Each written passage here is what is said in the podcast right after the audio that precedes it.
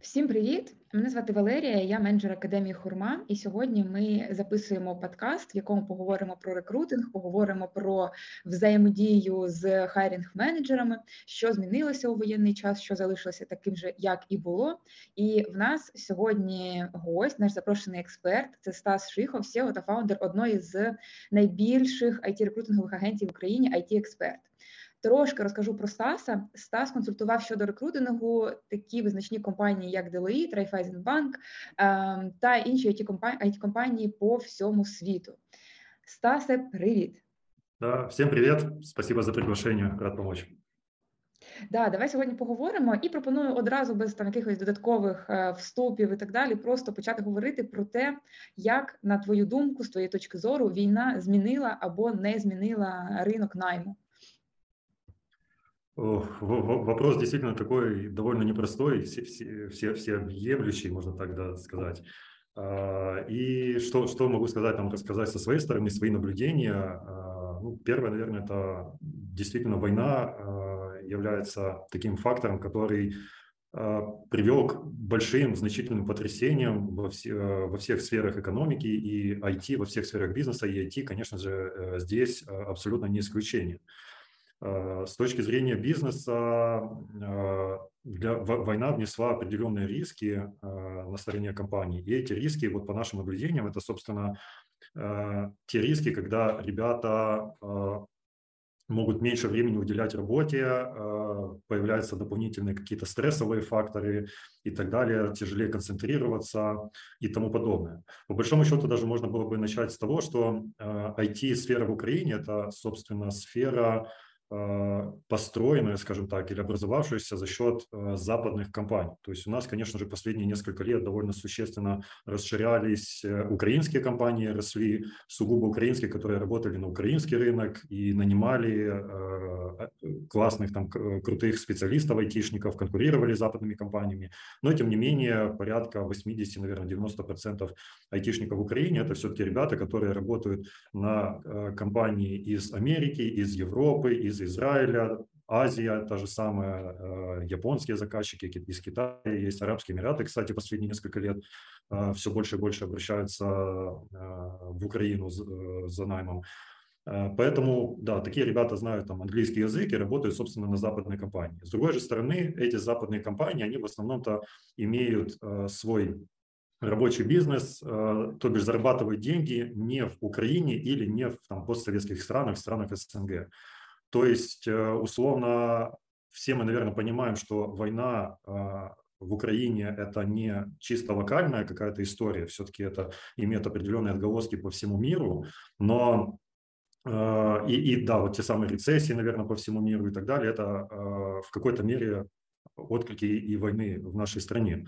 Но, тем не менее, эта война, она не привела, в подавляющем большинстве случаев, не привела к тому, что бизнес таких иностранных компаний, он как-то существенно страдал э, от, от войны. То есть, э, если у тебя там условно магазин в Америке, да, какой-то большой маркет, да, или там CRM-система как, э, система какая-то, и есть клиенты в Америке, условно говоря, то э, война в Украине – это не тот фактор, который прямо влияет на твой бизнес, и из-за, из чего ты просто не можешь работать, закрывается там компания или ставится на холод там, на какой-то период времени то здесь у э, подобных заказчиков или компаний идет косвенные какие-то моменты, э, которые влияют на, саму, на сам их бизнес в виде того, что если у тебя есть какой-то какой штат, разработчики, сотрудники, находящиеся в Украине, то возникают вот те самые неудобства, Э, сложности, даже, да, так лучше сказать, сложности в виде того, что нужно там позаботиться о своих сотрудниках, нужно там первый месяц, э, полтора войны, нужно было помочь релацировать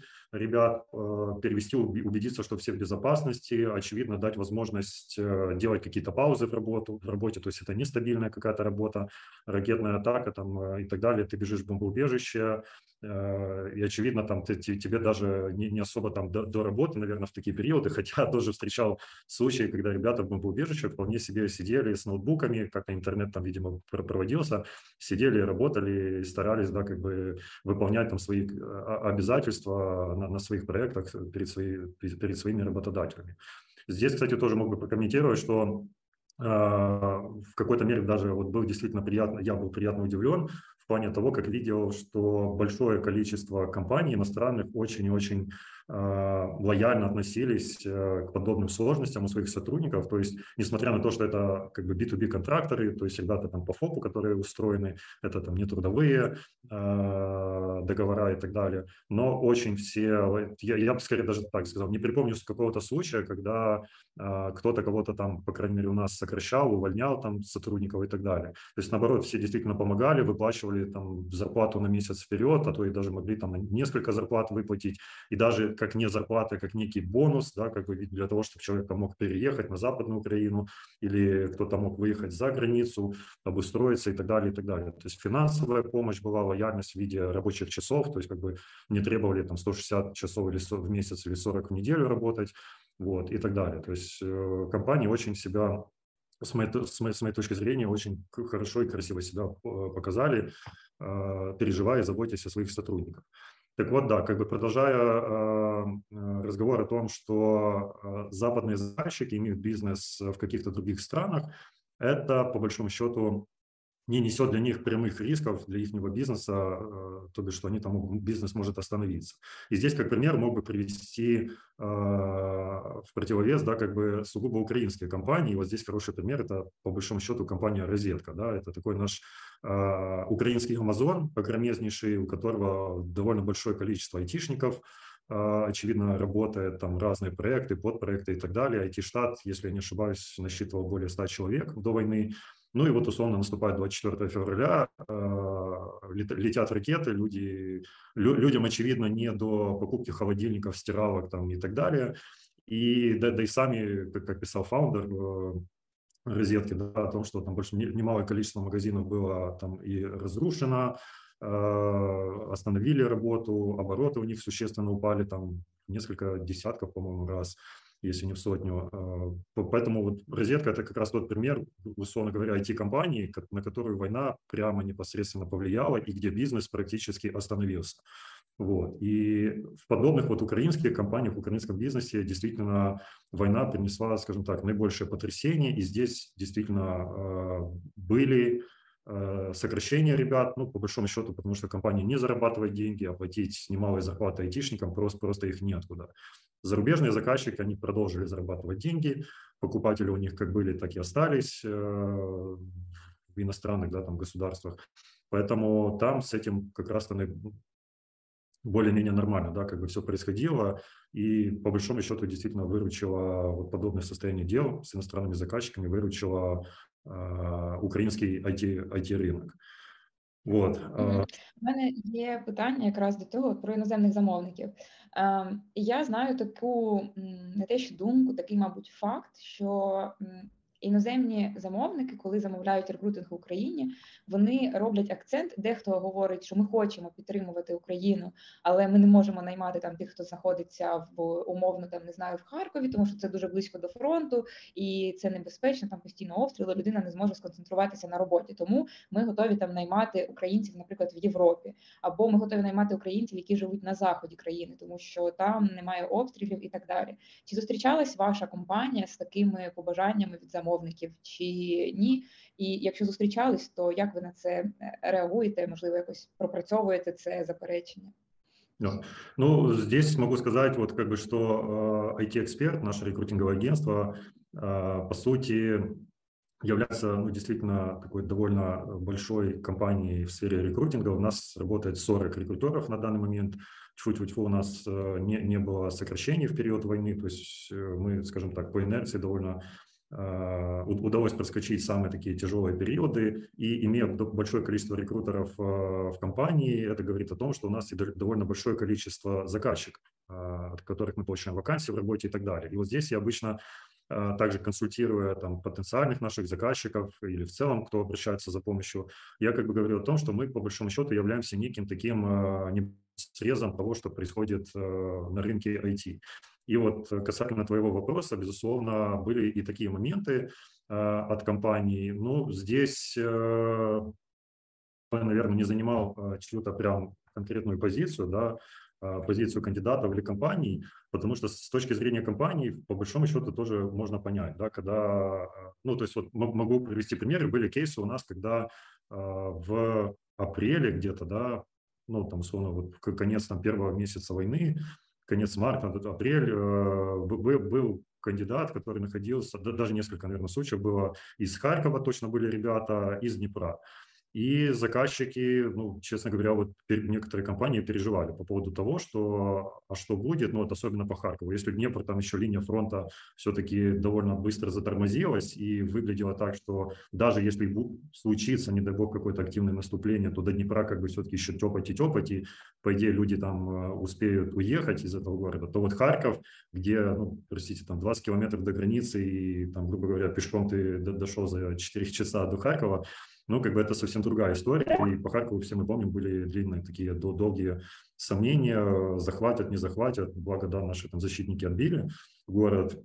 Но первые там, месяца войны – это, безусловно, риски. Здесь, как бы с точки зрения компании, ну, тоже я, их, я, я прекрасно понимаю заказчиков. Ты нанимаешь специалиста, э, который должен помогать тебе разрабатывать там, твои продукты, а, бороться с конкурентами и так далее. Ты платишь специалисту за это деньги, и, но при этом как бы в какой-то момент человек просто не, ну, перестает выходить на связь. Он не, не, не работает, не делает свою работу. Я, кстати, припоминаю, у нас один из кандидатов э, из Херсона летом э, обращался, мы, мы, мы нашли кандидата, общались, выяснилось, что он в Херсоне.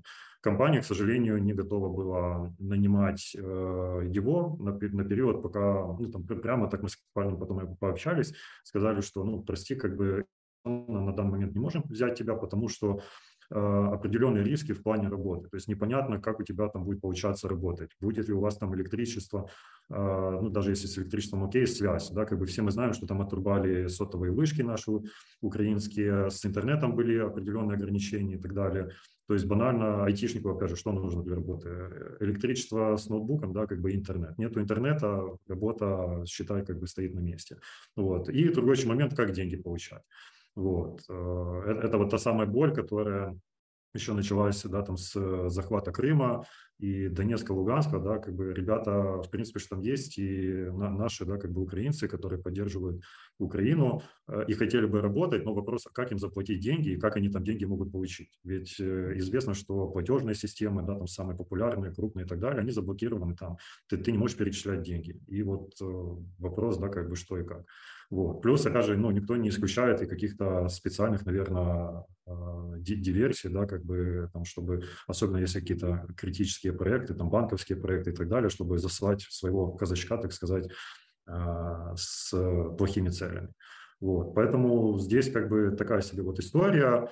А, но на данный момент, да, как бы во время, когда у нас деоккупирован Херсон, Харьков, мы движемся, да, как бы наоборот, там, в сторону возвращения нашей территории, то я бы сказал, что компании все более и более спокойнее к этому относятся. И по большому счету мы уже ну, месяца я бы сказал, с начала лета, вот с июня, наверное, это были последние случаи. С июля месяца мы уже не припоминали, чтобы были какие-то кейсы, когда заказчик отказывал по местоположению. Да, там, то, тот же самый Николаев, были ребята, процессились, пожалуйста.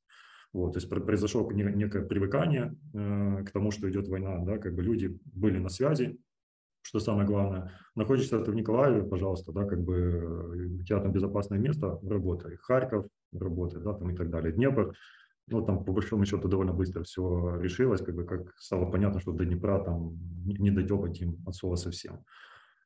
Вот такие моменты. С другой стороны, сейчас вот скорее есть определенные сложности в виде э, атак на нашу инфраструктуру. И вот то самое, как я упомянул, э, айтишнику нужно электричество, чтобы питать ноутбук. А, и, ну, и ноутбуки-то по большому счету там могут довольно длительное время работать, там, вплоть до полного рабочего дня. Но нужен интернет. А вот с интернетом сейчас большие проблемы. Отключают свет, многие провайдеры оказались не готовы к отключениям света, у них там тухнут маршрутизаторы, нужно пауэрбанки покупать на, на дом, там, на парадное и так далее. Вот. Э, с, с этим есть большие сложности. И вот я бы сказал, что сейчас есть некое э, повторение, наверное, ситуации э, с тем, что было в первый, первый месяц, наверное, войны, да, когда как бы полное неопределение – неопределенность, точнее, э, никто там на, на Западе или среди западных компаний особо не понимает и не знает, чем эта вся история закончится там, через месяц, будет там Киев захвачен или нет, пол Украины захвачен или нет, и ты как бы действительно переживаешь, а, на, ну, нужно ли там нанимать ребят, э, условно говоря, там в восточной части, центральной восточной части Украины. нормализовалась там, после выбивания фашистов с Киева и наших таких первых неких побед. Вот. Было все довольно стабильно, и компании даже начали возвращаться с начала лета к найму в Украине. Но вот в связи с этими сейчас последними атаками, отсутствием света интернета, среди даже там наших клиентов несколько компаний опять начали возвращаться к идее найма в Европе, потому что переживают, что вот текущее отключение света это еще как бы первые такие э, первое отключение, если дальше будет продолжать э, бомбардировку, разрушения, то вполне себе могут там более длительное время отсутствовать интернет, свет. Ну и вот с точки зрения бизнеса, да, как бы ты, ты тоже не можешь платить зарплаты, не маленькие зарплаты а, в то время как твои сотрудники будут недоступны. То есть здесь действительно идет, э, возможно, даже такой тренд опять на некие переезды а, на Западную Украину, а, либо же вообще опять некий такой тренд на найм других спеціалістів в Європі.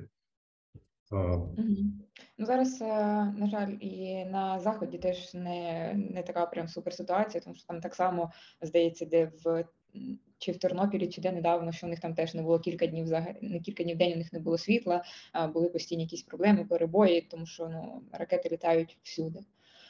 А, Окей, добре, зрозуміло. Зрозуміло, що наймаючи менеджери, наймаючи компанії в вашому випадку, що вони дивляться просто по ситуації, чи зможуть вони співпрацювати з цією людиною, чи зможе працювати ця людина в принципі, чи можна буде їй платити гроші. А так, в принципі, локація ні на ні на що дуже сильно не впливає, тобто можна про це домовлятись. Мені здається, це дуже позитивний такий момент, і дуже це класно, тому що ну ці гроші важливі для України, тому що ті гроші, які заробляють які спеціалісти, вони не тільки заробляють їх для себе, вони ще й там хтось донатить, в когось там родичі, а це дуже така роз...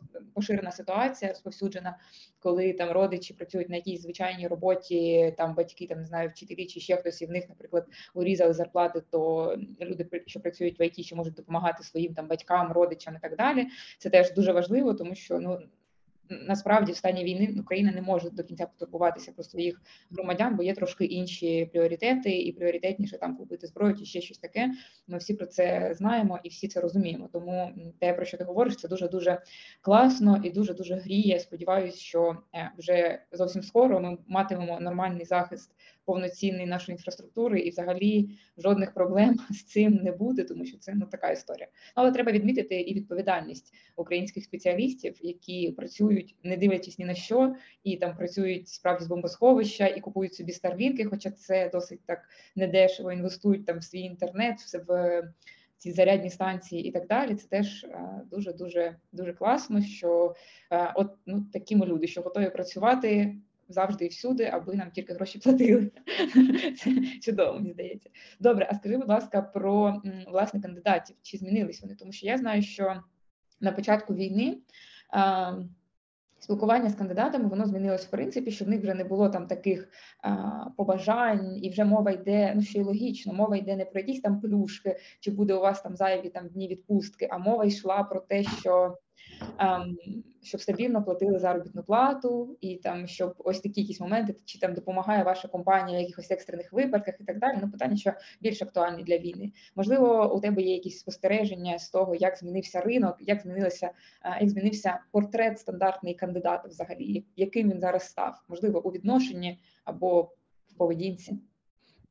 Э, да, конечно, могу поделиться своими наблюдениями. Э, здесь я бы начал с того, что э, в рекрутинговое агентство обычно обращаются компании с довольно непростыми какими-то вакансиями, в которых есть какие-то сложности, да, как бы в поиске, в поиске там редкие специалисты, нужна какая-то экспертиза и так далее.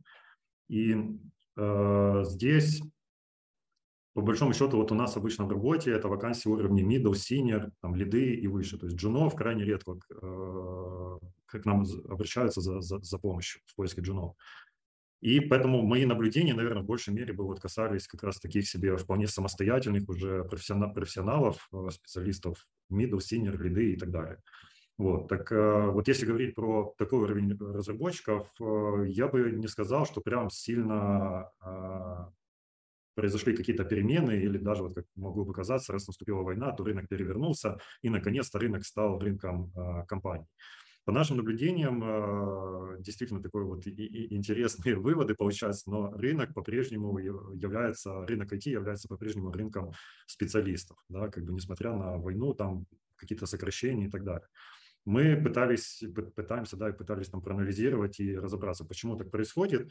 И одна, наверное, из причин э, – это какие выводы мы делаем, то, собственно, прошлый год, 2021 год, э, те, кто связаны с IT-рекрутингом, наверное, с дрожью его вспоминают, поскольку очень-очень горячий год был э, с точки зрения поиска IT-специалистов, очень огромный дефицит был, не хватало ребят, а, зарплатные ожидания разработчиков за прошлый год выросли там, на 20-30%. Синеры вполне себе там запрашивали э, в четвертом, там, даже в третьем квартале зарплаты 7-7,5 тысяч чистыми. А, ну, были, конечно же, и выше. Я могу вот судить только там по нам, что в целом классные специалисты вполне себе вот просили 7-7,5, там, начиная от 6,5. Поэтому рост был очень существенный. И на выходе мы получали историю, что э, разработчик – а, выходил на рынок труда, скажем так, общался с разными компаниями, и по истечении двух недель он получал, э, по большому счету, где-то около пяти офферов, 5-6 офферов, и получал еще обычно контр-оффер от своей текущей компании. Потому что текущая компания также находилась э, там, в, в этой сложной ситуации, понимала, если я там сейчас выпущу своего классного специалиста, я потом потрачу еще там 3-4 месяца, 6 месяцев на поиск нового, Э, специалиста, который запросит не меньше денег наверняка, а его еще нужно будет онбордить, э, да, там рассказывать его, э, интегрировать в проект, там в каждом проекте есть свои нюансы сложности. В итоге, значит, как бы проще и эффективнее, наверное, правильнее попытаться максимально удержать текущего сотрудника, чем его отпустить. Да, то есть главное, что вот, вот тот самый рыночный механизм, который регулирует состояние дел на IT-талантов, он по-прежнему остался. Но джуны вот здесь традиционно во время любых кризисов джуниор-специалисты обычно страдают больше всего. То есть идут там под сокращение и так далее. Здесь как бы тоже очевидно, почему, ну точнее можно пояснить, почему так происходит. А, казалось бы, да, как бы если вы там кризис и хотите сохранить бюджет, а, сэкономить деньги и так далее, давайте поувольняем, как бы сократим наиболее а, дорогих, да, как бы специалистов с самыми высокими зарплатами. Вот. А те, которые там меньше получают, их как бы наоборот же можно оставить, мы, мы тем самым сохраняем бюджет. Но опять же, здесь история обратная. С точки зрения бизнеса, могу вот привести пример банка, банка и банковской системы, там онлайн-платежи и так далее. Вот. Это такие, такого типа продукты, где ну, право на ошибку условно нельзя иметь, и любой, любой баг там или ошибка может привести к тому, что платежи, там деньги у ваших клиентов начнут э, прыгать э, в неправильных каких-то направлениях, да, там суммы какие-то неправильно показаться, что приведет вообще в некий хаос, да, как бы Э, в ваш, вашем бизнесе. Так вот, шансы на то, что э, оставив senior а и senior допустит ошибки в столь сложных продуктах, они довольно-таки минимальны. А вот если вы уволите senior ов, оставите джунов с целью экономии бюджета и так далее, то вот джуны вам вполне себе могут наделать не совсем хороших вещей, да, как бы выпустить там в production Релиз там с ошибками, и в конечном итоге вот случится то, что не должно случиться, и потом вы просто не оберетесь проблем э, и долго-долго будете решать э, вот возникшие сложности. Поэтому вот джуны страдают обычно больше всего, middle ы уже там у кого как с бюджетами, с планами по развитию хватает, за senior ов уже все стараются обычно держаться. По большому счету вот то же самое происходило в корону, вот, в некой мере война сейчас это уже мы по большому счету наблюдали схожую там тенденцию во время короны, да, когда там в первый месяц-полтора очень там жесткие холды были, останавливали вакансии, не знали, что там дальше э, будет происходить и так далее. Были сокращения, а потом как бы по, по новой начинались найм и так далее. При этом сокращались, опять же, в первую очередь там жены медлы, синеры, естественно, тоже были какие-то сокращения, но прям в сильно малых пропорциях. Вот. Ну и в целом, да, вот все-таки возвращаясь там к спросу на айтишников, как я говорил, да, там ребята в прошлом году получали, там, или даже до, до 24 февраля, можно так сказать, вот до 24 февраля ребята получали по 5-6 офферов и выбирали. Сейчас же получают 2-3 оффера, ну, включая контр и все равно выбирают. И опять же, как бы вот исходя из, из того, что спрос понизился, ребята стали, ну, действительно более гибкими, что ли, в плане там выбора будущего работодателя. То есть, да, вот как ты упомянул, они там, возможно, более гибкие в плане количества отпусков, наличия там медстраховки, больничных, в плане каких-то других моментов. Больше внимания обращают насчет стабильности компании, действительно, насколько там продукт давно на рынке, да, там, или компания стабильно выплачивает зарплату, как могли помогать во время войны, там, как поддерживали ребят и так далее в, так, в таком ключе. Вот. Э, ну и, как наверное, еще могу добавить, что э, зарплатные ожидания ребят тоже действительно просели. То есть вот тех цифр там для синеров, как я упоминал, 7,5 чистыми. Э, сейчас могу сказать, что долларов на 500 в целом точно зарплаты просели, а в некоторых случаях достигают там до, до 1000 долларов в месяц. Вот. Ну, то есть так долларов, я бы сказал, 500-700, можно сказать, что зарплатные ожидания ребят просели, но по-прежнему вот синера, хорошего синера нанять с зарплатой ниже 6 тысяч, ну, это практически ну, нереальная история. 5500, ну вот я точно уже сказал, 5500 это точно точка отсечения, когда ниже, ниже которой синеры не, не будут просить. Так, 6, там 6,5 тысяч чистыми, вполне себе сейчас хорошая зарплата для синеров, и ребята готовы рассматривать. Но здесь, опять же, это все вот исходит из э, рыночных законов. Спрос есть, ребята как бы могут э, выдвигать, скажем так, свои ожидания, свои некие условия. Вот, борясь, конечно же, там с другими кандидатами, с, с некой конкуренцией.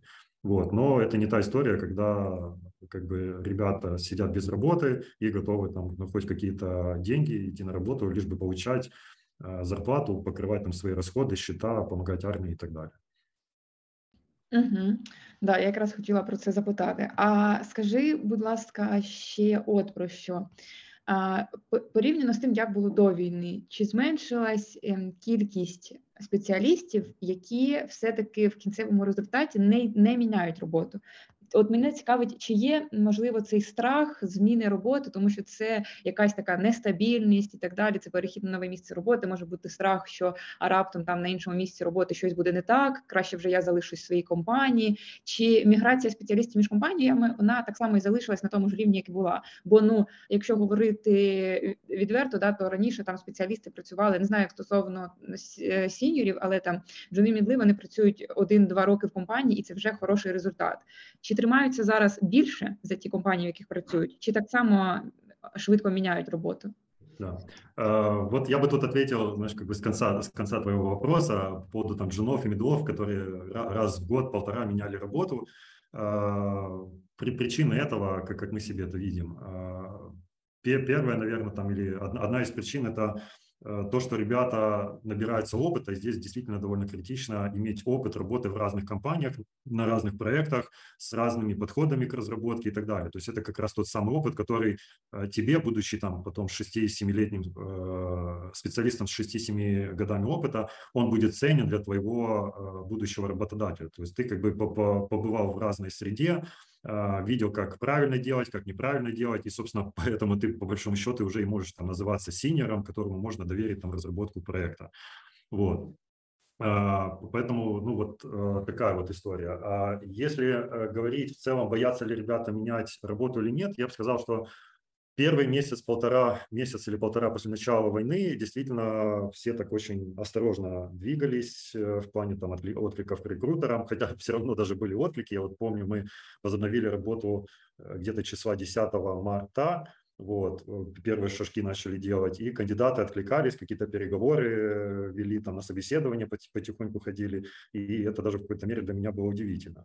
А, так что вот по истечении где-то полутора месяцев я бы сказал, что в целом рынок э, вполне себе начал оживать, начали э, ребята общаться вполне себе нормально с рекрутерами. И у меня, наверное, объяснение это тому, что одно из объяснений, то, что, ну вот, похоже, человек может ко всему привыкнуть. И если бы нам там, наверное, год назад сказали, что, ребята, вы выглянете в окно, там будете танки смотреть, ракеты а, будут сбивать ПВО там над вашими крышами и так далее, вы, наверное, сказали, да ну, какой-то ужас, вообще такого, как я смогу такое пережить, что я буду делать и так далее. Сейчас же, ну, как-то уже жизнь там более-менее нормализуется, э, с какими-то эксцессами, понятное дело, но мы уже, наверное, все по-другому относимся к войне, выживаем, да, как бы адаптируемся к этому всему и так далее. И вот э, в плане смены работы я бы на данный момент а, айтишников там на условно две, две группы Первое – это те, кто выехали за границу, смогли выехать или пока там Европа, Восточная Европа и так далее, и они, собственно, находятся там. А вторая группа людей, айтишников, это те, кто э, находится, остались в Украине. Так вот, как бы первая группа, те, кто э, за рубежом сейчас, я предположил, наверное, и сказал, что они менее склонны к смене, к смене работы. Почему? Потому что они э, работают у своего там текущего работодателя, с кем они были там в январе-феврале. Работодатель им помогает э, сейчас, э, ну, помог и помогает там с жизнью, платит зарплату и так далее, и так далее, дает работу в конце концов. И ты находишься не у себя дома. И вот когда у тебя есть этот дополнительный риск нахождения в другой стране, на съемной квартире, с э, другими абсолютно расходами и так далее, и что еще немаловажно, с, с совсем другим уровнем э, бюрократия, даже так можно было бы сказать, э, с точки зрения там, ведения бизнеса, оформления бизнеса и так далее. Ведь э, ФОПы мы же все по большому счету знаем, это же частный предприниматель, да, приватный предприемец, который как бы является бизнесменом, э, ведет какую-то деятельность экономическую и платит налоги. Так вот, у нас, как оказалось, тоже ФОП третья группа – это просто идеальный вариант, очень легкий, понятный, простой, для работы с, со всем миром. То есть, условно, с Америки тебе могут платить на твой ФОП в Украину, валюту, ты спокойно получаешь деньги, платишь налоги, подаешь там отчетность и так далее. В Европе же в каждой стране есть там свои нюансы, законодательство и так далее, и вплоть до того, что ты, условно говоря, там, находясь в Польше, особенно украинец, находящийся в Польше, тебе там не так-то просто, может быть, получать деньги из Америки, а если ты даже и сможешь получать эти деньги, там налоги могут э, существенно там меняться. Вот, поэтому риски для украинцев, находящихся в Европе сейчас, риски того, что ты поменяешь работу, а на новом месте ну, не сойдешься с коллективом, например, да, там, или с менеджмент, менеджментом и так далее, они все-таки есть, и ребята не, меньше склонны рисковать, чтобы в плане смены работы.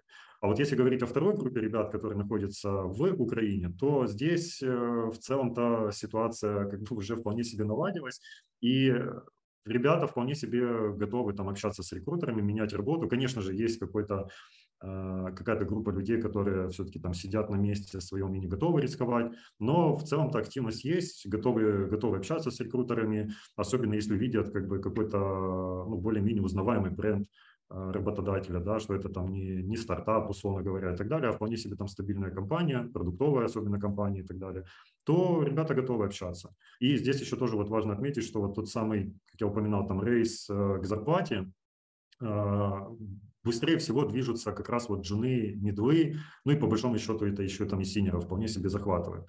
То есть э, почему же там, да, как бы джуны, middle ы там довольно быстро тоже меняют работу. Вот одна из причин – это raise к зарплате, и вместо того, чтобы там классический raise в виде там 5 или 10 процентов к твоей зарплате получить за год работы, ты меняешь идешь, ищешь нового работодателя и получаешь прибавку в размере 500 тысяч долларов а, за тот же самый год. То есть у тебя как бы здесь, здесь, кстати, это действительно такая вот интересная ситуация, которую мы часто там рекомендуем своим заказчикам о том, что если вы там делаете пересмотр зарплаты, performance review и так далее, пусть даже раз в год, то все-таки ориентируйтесь больше на то, что происходит на рынке талантов сейчас, а не исходя там из ваших каких-то внутренних расчетов, то, как у вас устроено там в Америке условно или в Европе, в Англии, а, где, где рейс там 5-10%, это считается как бы вообще круто. Нет, у нас нужно делать э, условно там 500 тысяч долларов вверх, чтобы кандидат э, ну, действительно был, был в рынке, получал вполне себе рыночную зарплату. А рыночная зарплата – это по большому счету год опыта оценивается где-то около 1000 долларов, там плюс-минус 500 долларов. То есть если у тебя там 3 года опыта, ты, ты можешь просить да, и получать денег 3000 э, долларов, там, плюс-минус 500, то есть от 2, 2 500 до 3,5. Ну и эта закономерность, она растет, ну вот, как я говорю, там синеры 6, 6,5, то есть вот где-то до 5-6 лет опыта. То есть если, если у тебя 10 лет опыта, ты не будешь получать 10 тысяч, то есть э, закономерность останов... притормаживается, да, там останавливается где-то в районе э, синерской зарплаты 6-6,5. Дальше уже идут как бы такие некие индивидуальные случаи в виде э, тех лидов, тим лидов, возможно, там, архитектов, тех же самых CTO, где уже некая другая ценность от твоей работы, ценность для бизнеса, за которую компания готова больше платить.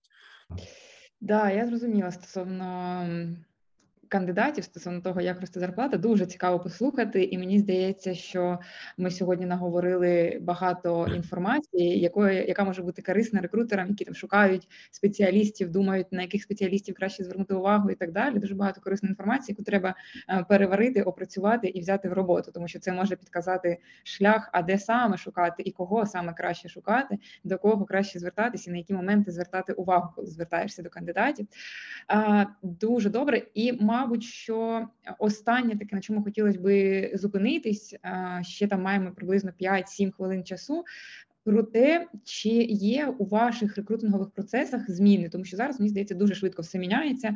Оп, у нас тут почалась війна. Одні зміни відбулись в процесах, потім там почались обстріли, і от ми там вже спілкуємось інакше, і там менше пишемо листи, більше там переписуємось десь в телеграмі і так далі, щоб е, бути максимально оперативними і слідкувати за відключеннями світла. Чи є якісь е, зміни в рекрутингових процесах, які у вас відбулись через події в Україні? Я бы не сказал, наверное, что прям какие-то существенные изменения. И по, по большому счету, это ну, работа рекрутера в том, что ну, нужно найти подходящего кандидата, связаться с ним, заинтересовать его в, в своей вакансии, провести там через все процессы и получить э, при, принятый офер, да, скажем так. А другие какие-то вот эти все моменты, они, знаешь, как бы ситуативные, наверное, да, и вот то же самое там с отключением света, ну, сейчас, э, к примеру, стараемся проговаривать с кандидатами о том, что, чтобы те обращали внимание на график отключения света. Да? То есть, там, чтобы назначить собеседование, просим чекнуть, а когда у вас там свет отключается, включается. При этом, очевидно, нету, конечно же, никаких гарантий на то, что э, не будет экстренного отключения света и так далее. Но здесь компании тоже, по большому счету, с пониманием к этому всему относятся. Вот, и э, с, с этим, ну, как бы там, если нужно перенести собеседование, кто-то не явился на собеседование, то с этим все окей. С, сами же компании, собеседующие тоже могут не, не, не явиться на собеседование из отключенного света.